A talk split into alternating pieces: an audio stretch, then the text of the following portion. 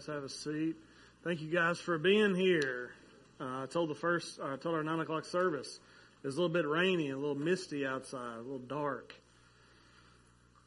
So they all fell asleep during the first service. So y'all need to stay awake. Okay, so wake up. I'm gonna get Tom up here on the drums just to bang on them if y'all get sleepy. Okay.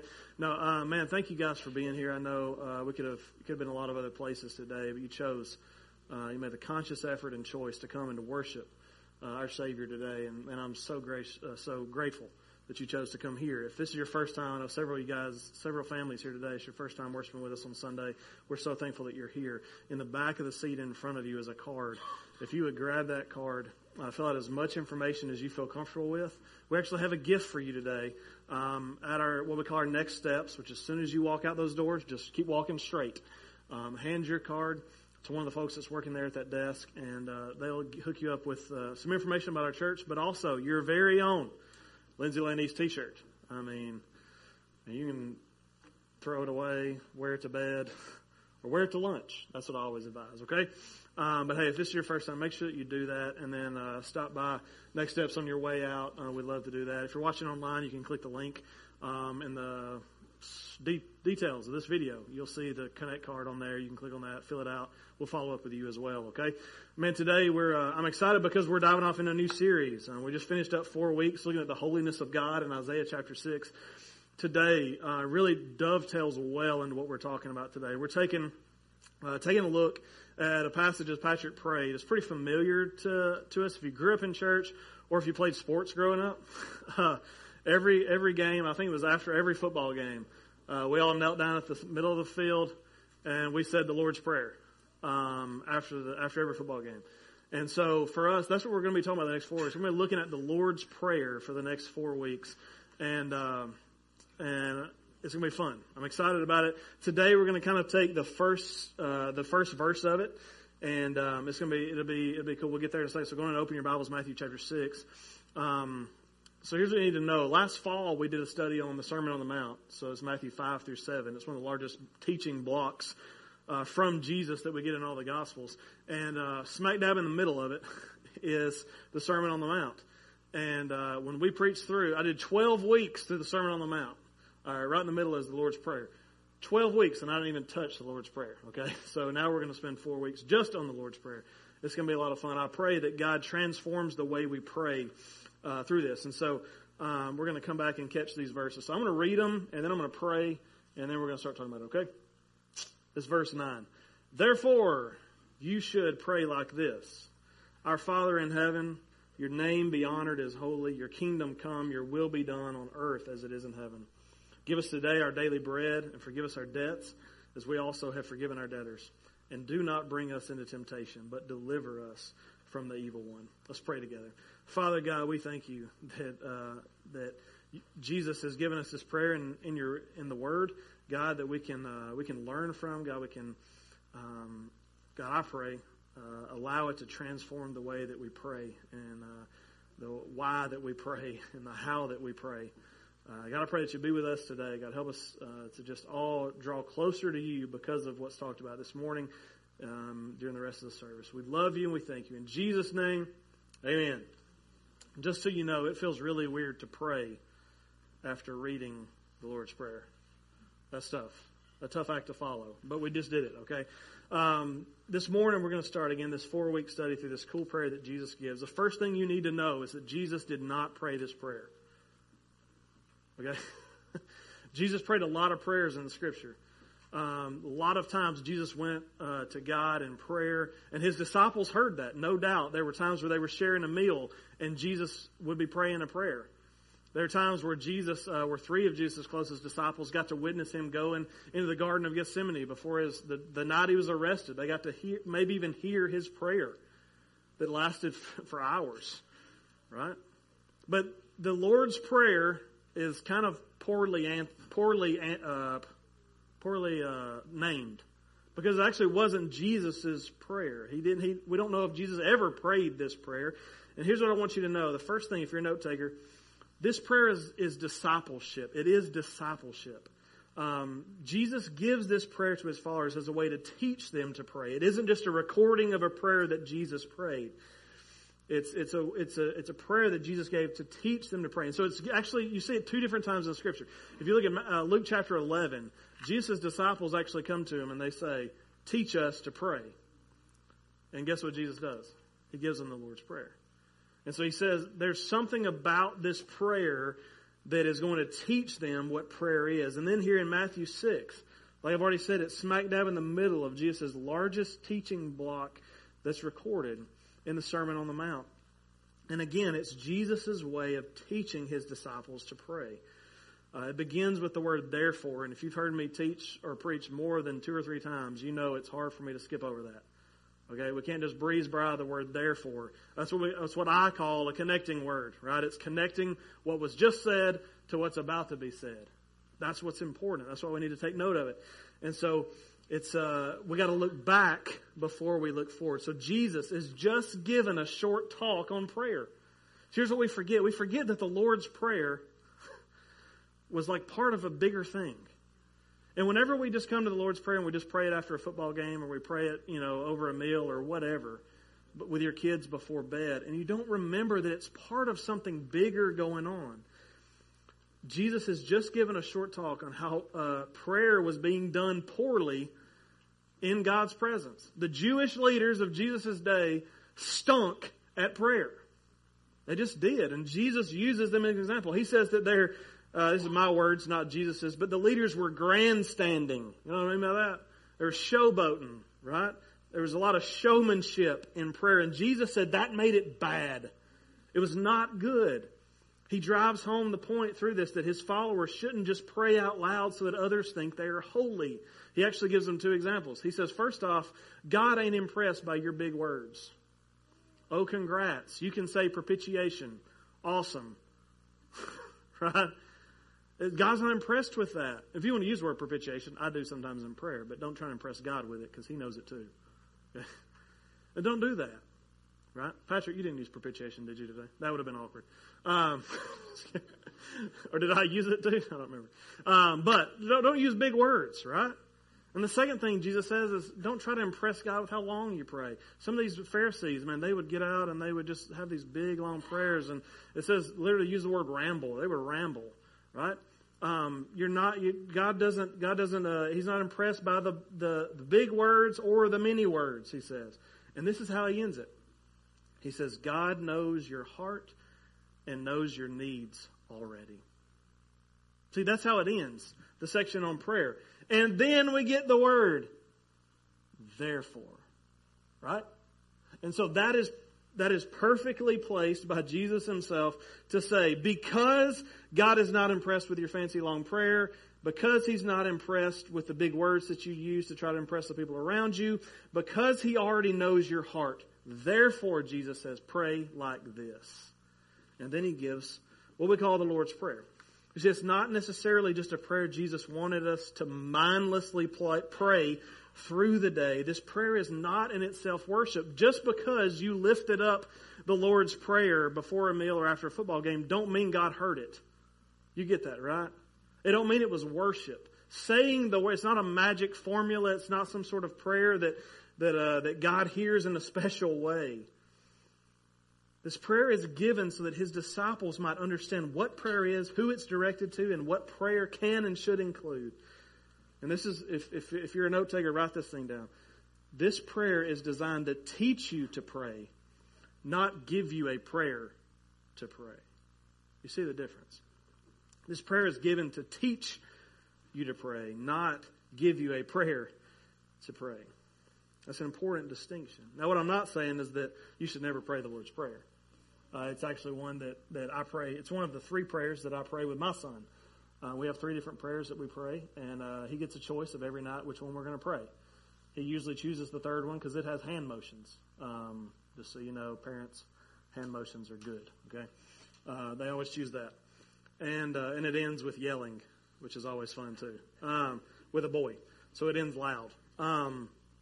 But this prayer is not a bad thing. It doesn't mean that we can't pray this.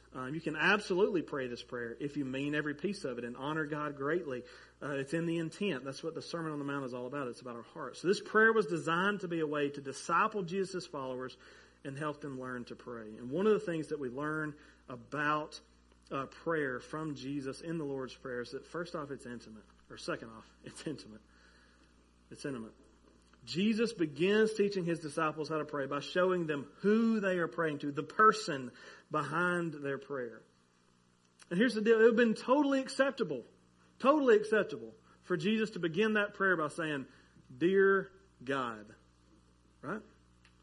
In my previous church, we had a guy, and man, I hope he watches this. We had a guy at my previous church who, we had one of those offering tables down front, Lord's Supper, communion tables down front, and that's where we had our offering plates. And so the ushers would come forward, you know, at the time to take up the offering, and they would voice a prayer. And this guy, and I've picked at him about it before, so he knows. But every time he would go to pray, he would say, "Dear Lord." And it was this very, like, drawn-out thing. It was just a little bit country, but it always sounded like he's had a rough week. You know, like, everybody always said, "Just be with Phil, God. It sounds like he's had a rough week." Phil Tucker, that's for you, buddy. But that's the way he always started his prayer. Jesus could have started this prayer by saying, "Creator of the heavens and the earth," right? He could have started by saying, "The God of Abraham, Isaac, and Jacob," that the Old Testament uses that term a lot. He could have referred to God as the God of Israel. There literally is no end to the number of names that Jesus could have began this prayer with, but he starts with Father. And that's significant. Again, Jesus is trying to teach us something, not just give us a prayer to pray. When you look at all the prayers of Jesus, which is surprisingly not a whole lot, even though we actually hear that Jesus was praying a lot. We actually don't get the words of those prayers very often in the first four books of the Bible that we call the gospel accounts. But in all but one of those prayers, he refers to God as Father. And so I think it's something for us to take note of. This is, and I'll just be straight with you, this is what ticked off the first century Jewish people. This was a lot of the issues that they had with Jesus. This is John 5, verse 18, just to give this to you. Jesus calls God Father in front of a large group, and it says, John says, "This is why the Jews began trying to kill him all the more. Not only was he breaking the Sabbath, but he was even calling God his own Father, making himself equal to God." This is a big deal, and it's one of the big frustrating things with Jesus. I read this week a German scholar was doing some research in New Testament literature. And he discovered that in the entire history of Judaism, that's all the Old Testament books and several books, if you're not familiar, there were several books that were actually written by Jewish people right before Jesus was born, like in the last 400 years before Jesus. They're collected now in what we call the Apocrypha, which is just a section of other books. Historical, we don't consider them that important to the Bible. We don't believe they're God-breathed, and we don't believe they're Scripture. But they are neat books to read. And so the German scholar, he studied all the Old Testament books, and then these books, they're written in the 400s, and then several other books written by rabbis and stuff around the time. Listen, in all of that history, he couldn't find a single account of a rabbi or an important person referring to God as Father in a personal way. Not a single time. That's Abraham, Jacob, right? Isaac, Jacob, Joseph, Moses, David. None of these people called God my Father. And then, the first century, this cool, hotshot rabbi comes on the scene. Son of a carpenter, a no-name, nobody, named Jesus. And he's going around calling God my Father. And it shook the Jewish world to the core because they had never heard this before. And we recognize, right, that Jesus, if you've been around church, if you don't, recognize that the Bible actually tells us that Jesus is the Son of God. That's the name in which he is given. And so Jesus has a special relationship with God. So we almost kind of understand that, right? The Jewish people didn't get it, but I understand as a Christian that my Savior, Jesus, is the Son of God. So of course he can call God Father. But in the Lord's Prayer, does he say, "My Father"? He actually teaches his disciples to pray that he's also your Father. In fact, 12 times in the Sermon on the Mount, he refers to God as your Father. You see that? So Jesus is not only saying God is my Father and I get to pray to Him, He's saying He's your Father and you get to talk to God as Father. I have children, and that makes me a father. And I can tell you that I ignore my kids when they're whining. Amen? Anybody? Amen. All right? I can ignore my kids when they want a snack when they just had supper. I can ignore them all day. But at bedtime when those jammies are on and they crawl up in my lap and they nuzzle up on my neck and they begin to tell me things that they want, things that they need, how their day was, how they hope their day goes tomorrow, they got both ears. Because my lap belongs to my children. I love all of you, but my lap ain't yours. That went over better in the second service. I said it in a creepier way in the first service. Anyway, but you get that, right? Like, I love y'all, and honestly, man, if you anything going on, we as a staff are all, and I as your pastor, I'm always here to help you go through whatever. But just know, like, my kids trump you. My kids and my wife trump you all day, okay? Because I'm their dad. I'm their father. You can text me, send me an email, you can call, we can talk after the service, you can share a meal. But the intimacy of conversation that I have with my children is something that you and I can't experience together. And you just got to be okay with that, all right? But because we get to call God Father, listen, we get to lock eyes with the creator of the universe. We get the full attention of the one who spoke all things into existence and the one who sustains all things by his word. That's the ear that we get. And so I'll just be straight with you. What hit me this week was, Heath, why in the world do you struggle to pray sometimes? Have you thought about that? If you have problems, and you do, right? We all do. If you have problems and God can do something about it, and He can, and He is your Father who is willing to listen, and He is, good night. Why do I struggle to focus during prayer? Why do I struggle to open up my heart to God during prayer? And I just transparently, as your pastor, like, I do struggle with that. I do.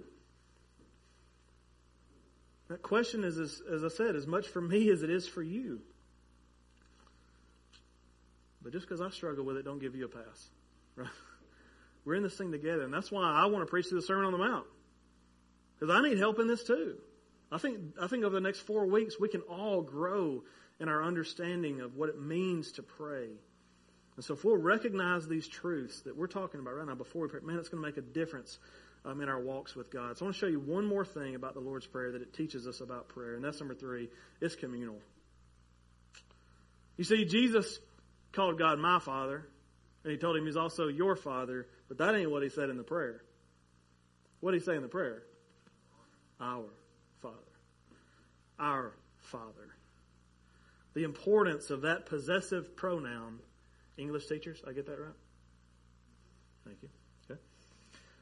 The importance of that possessive pronoun, our, is heavy. Heavy. And I think there's two implications for us. The first is we need to pray for each other. We need to pray for each other. If you were to make 2 columns on a sheet of paper when you go home today or right now, if you were to make 2 columns, one of them it has me and the other one it has others on it. Me and others, that's your 2 columns. And you look back over your week or the last month and you tally mark, right? You tally mark the number of times that you prayed for yourself and the times you prayed for other people. Which column's bigger? Don't say it out loud, unless you need to confess. More than likely, I'm going to just be straight with you. I can be super selfish in my prayers. Absolutely I can. I don't always do it intentionally, but I can wear God out for things I would like to see Him do in my life and totally forget y'all even existed. Because there's things going on in my life right now. That's all first service is. I'll tell you all this. Y'all got a pastor who procrastinated this semester, and I'm struggling to finish. I'm in school right now trying to get my master's. I'm graduating in December. I'm on the home stretch. I got 7 projects due over the next 14 days. Pray for your pastor. Pray for your, and if anybody wants to preach next Sunday, you're welcome to. No, we're probably taking care of that too. But somebody said, just let it, it's a testimony Sunday next week. Testimony Sunday. That means the pastor doesn't have enough time to prepare it. No, we're going to take care of that. But honestly, 14 days, right? So I got some significant things in my heart and my life that I'm going to the Lord with right now, right? And I know school's not by any means a big one, but there's a lot of things all going on in all of our lives, and it's easy. Our natural tendency is to pray for ourselves, but we have to, with intentionality, pray for one another. If you need to keep a prayer list in your home, on your fridge, for you and your family to see, or if you prefer a private journal, or notifications on your phone is fantastic for me, right? Because so many of you have illnesses and sicknesses and doctor's appointments and hospitals. And honestly, I hope this doesn't make you respect me less, but I put those in my phone so that I prioritize that, because I want to remember to pray for you when you're going in for a procedure or a hospital visit and all that. And I want to do those things. And so I use my phone oftentimes to remind me to pray for other people. You got to find what works. But I'll tell you what doesn't work, not doing it. So quit that. All right, here we go. Pray for other people. The second implication for the term Our Father and Jesus' teaching on prayer is that Jesus wanted his disciples to know that they were in the same boat. Their lives as his followers were not to be lived separate from one another, each traveling in his or her own direction. The life of Jesus is a communal one. So let me speak to that for a second using an analogy that I know and love. Kelly and I love to kayak. We bought kayaks back before kids when we had a little bit more time. And so we used to go kayaking a whole lot. And now that we have kids, y'all know where our kayaks are? In the attic. I bet y'all didn't know you could get a kayak in the attic. I didn't either, but there wasn't room in the garage, so it's in the attic. There's times where I've said, baby, let's go kayak. And she's like, we can't get them down. Oh, we're going to have to just cut a hole in the roof or something. I don't know what we're going to do. But that's where they are now. But that's it. We love to go kayaking. Well, we've paddled several creeks and rivers around here. But our favorite ride of all time, we've probably ridden it 20 times, is Sugar Creek in West Limestone. Man, I love Sugar Creek. So here's the deal. This is where you need to take notes. Okay? It's where you need to listen. Okay, I'm trying to help you. You put in on Highway 99 at Todd's Bottom. If you can't find it, ask somebody. Everybody knows where Todd's Bottom is in West Limestone. Go to Todd's Bottom. Monica's testifying up here, okay? Go to Todd's Bottom. And here's the deal. Once you get in the water, make sure you get out at Cotton Belt Road. Because if you don't get out at Cotton Belt Road, that creek's fixing to start doing this and this. And this, and it's getting wider and wider. And what happens with water when you have a lot of water getting to a larger area? It slows down. And in a kayak, that means you got to work a lot harder. And then you got to paddle across the Elk River to get to Sportsman's Park, which is the next spot you can park your car. You can get a great cheeseburger, but it's hard work crossing the river. Now, not enough of y'all were writing that down. You really should have been writing that down. Felicia Inman on the front row, first service. Kathy's got it here. Kathy will have it at Next Steps. If you need to go kayaking after service today, stop by Next Steps. Be glad to give that to you today. Now, that's a good resource right there. Here we go. Anyway, on Sugar Creek, there are some spots that are pretty quick moving. Okay, there may be a deeper hole on the right, but over on the left will be a tree down, or a big rock. Right, and just like when a little bit of water, right, gets into a larger area, it slows down. When a lot of water gets narrowed up, it speeds up. It's called diverging nozzle, right? I learned that in the first service. And so what happens is the water, it speeds up, right? And you get those little beautiful little white caps. And so on Shearer Creek, there's quite a few of those. And so I love, when I'm paddling Shearer Creek, my head is on a swivel. I'm looking for those beautiful white-capped rapids, not to avoid them, mind you, but to head directly into them. That's my, as fast as I can, I'm going to roll into those things, okay? I've ruined a cell phone, several cans of Sundrop, and I lost my first wedding ring in Sugar Creek because I flipped. multiple times. It's been 10 years. You can't go find it. It wasn't that expensive anyway. However, I love hitting those rapids. However, Kelly is also watching for them, but for a different reason, because she's intelligent. She's not trying to ride through them. She goes around them. Unlike me, Kelly has never fallen out of a kayak on Sugar Creek. Never. So she still has her original wedding ring and all that. But I have a whole bunch. Kelly can do that because she controls her own boat. I want the rapids. I go towards them. She goes the other way. We get to do that because we're in a canoe. She can go in her direction. I go mine. But what happens when we share a canoe? What happens if me and Kelly get in a canoe together and go to Sugar Creek? We got decisions to make, don't we? Hey, baby. See right there. And I start paddling this way to go that way, and she says, no, no, no. And she starts paddling on this way to go this way, right? What she doesn't realize is that makes us go straight. And we're headed towards it. Probably right into a rock. So we have to make sure when you're in a canoe together, you have to communicate your path. You have to work together so that you're not paddling in a circle. I'll just be honest with you, it's harder to canoe on Sugar Creek than it is kayak. Because it takes communication and all of that. However, when you communicate and when you work together, you can absolutely cover some ground. Every time we go kayaking with somebody who has a canoe, if they're together, we can't keep up with them. A canoe with two people in it getting after it will smoke a kayak any day of the week. Now, I know there are people that would look at our church, this church in particular even, and say, man, sometimes y'all don't even look like you like each other. Y'all bicker and fight sometimes. And the church at large especially. And why in the world would I want to be a part of that? I'll just do my life on my own. And you know what I say to those people? Absolutely. I can't stand them sometimes either. Right? Like but the church isn't supposed to be easy. That's not what we signed up to do. We didn't sign. It's a lot easier to try to live your life. In a lot of ways, it's easier to just live your own life and stay out of it. Just do your thing. Live your life in isolation and go through that. A lot of days, life would be much simpler if I built a cabin in the middle of the woods and didn't have to talk to anybody.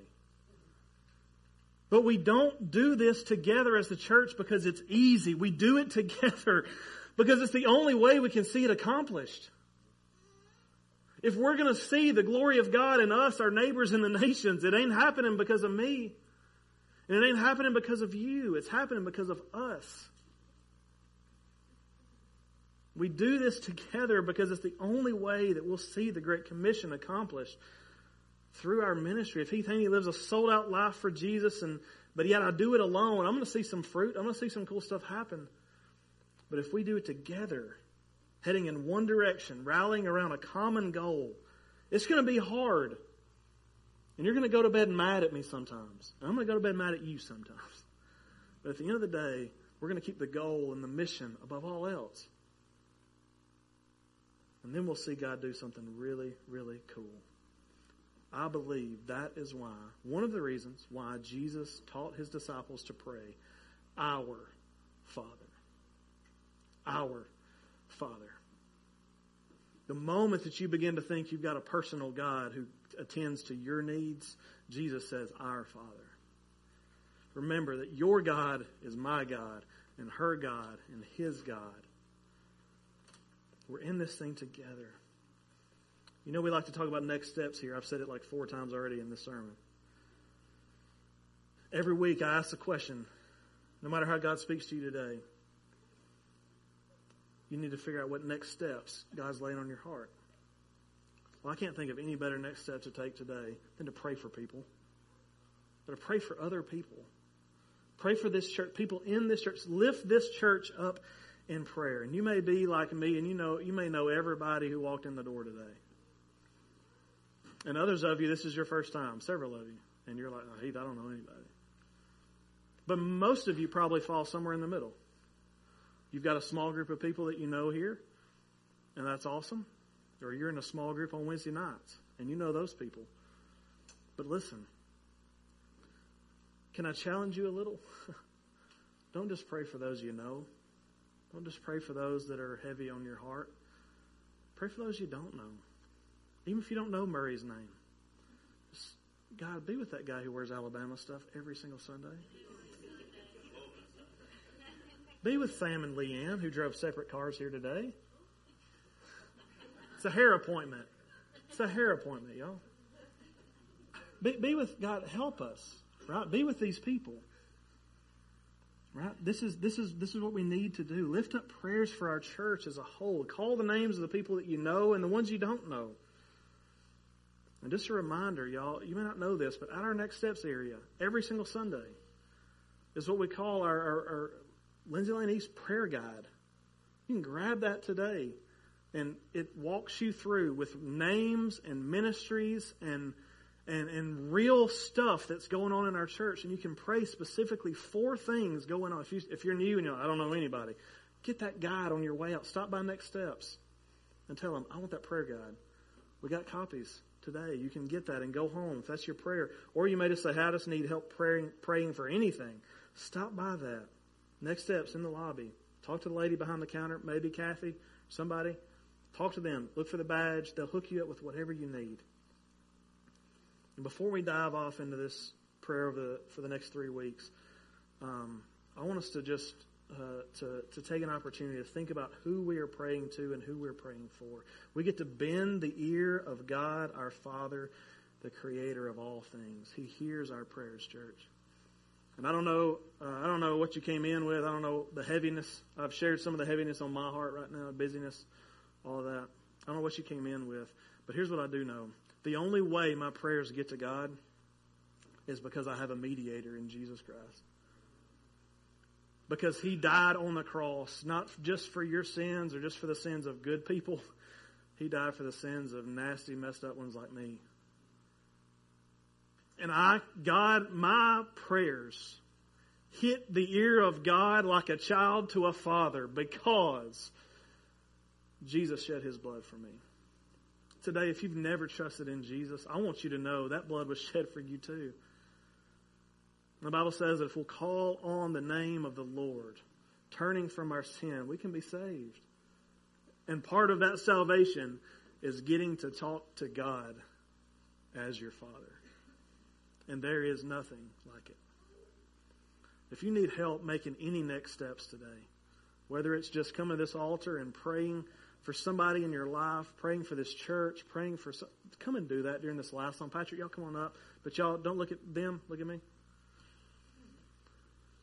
They're going to come and get ready to play. But here's the deal. If you need to come and pray at this altar for yourself or somebody else, please do that. If you need to talk to me, if you've never trusted in Jesus as your Savior, man, we would love to help you make that step today. Like, we'd love to pull that trigger today and show you what it looks like to follow Jesus. And then I'll tell you that. And then you also, hey, you've never been baptized.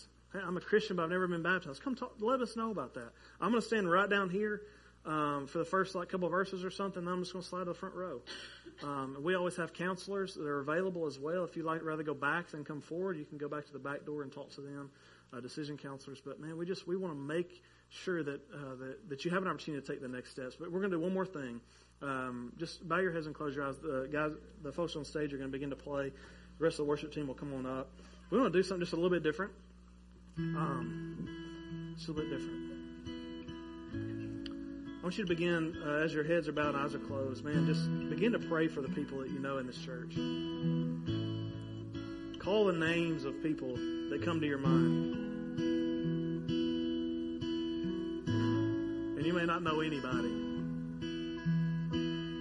You may not know anybody, but I'm about to help you. Pray for the Lyons family, Kyle and Danielle. They're two sweet kids. Pray for Miss Judy Haywood. Voice a prayer for her.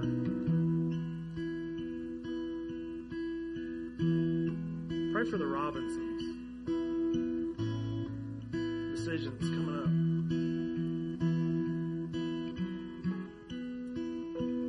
up. Pray for the Gifford crew.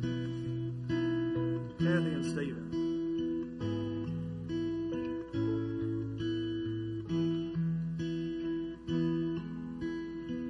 For the newlyweds, the Richardsons. Pray for the Dobbs family. More kids than you ever dreamed of having. God continues. God just blessed them. We love them.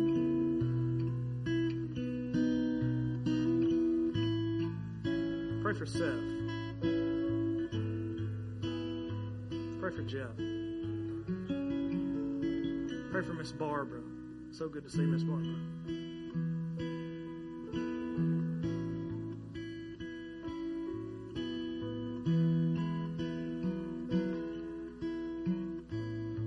Our Father, we thank you so much, God, that we can talk to you. To my own dad.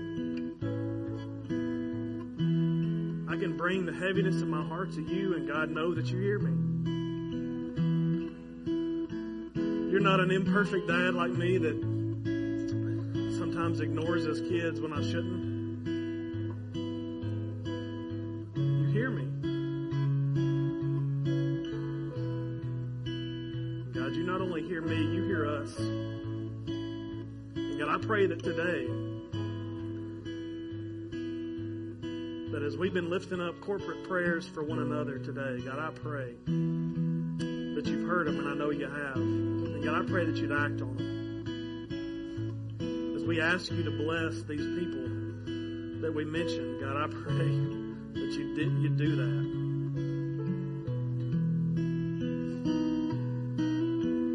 God, I pray that you'd be with everybody here, God, that you would help us all to just pray with more passion, God. Pray with more regularity. Pray with more excitement, God, believing that you're going to do something.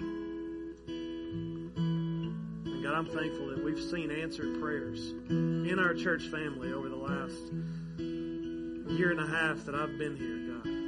So many cool stories. And God, I pray that you would bless us now during this time of response. As we sing this last song, God, I pray, if there's anybody here who's never trusted in you, that they just come talk to me or go to the counselor's guy. If there's anybody that needs to take a next step today, that you would cement that in their heart now. God, don't let them chicken out. Help them to take that next step. We love you, God, and we thank you. Use us during this time. In Jesus' name.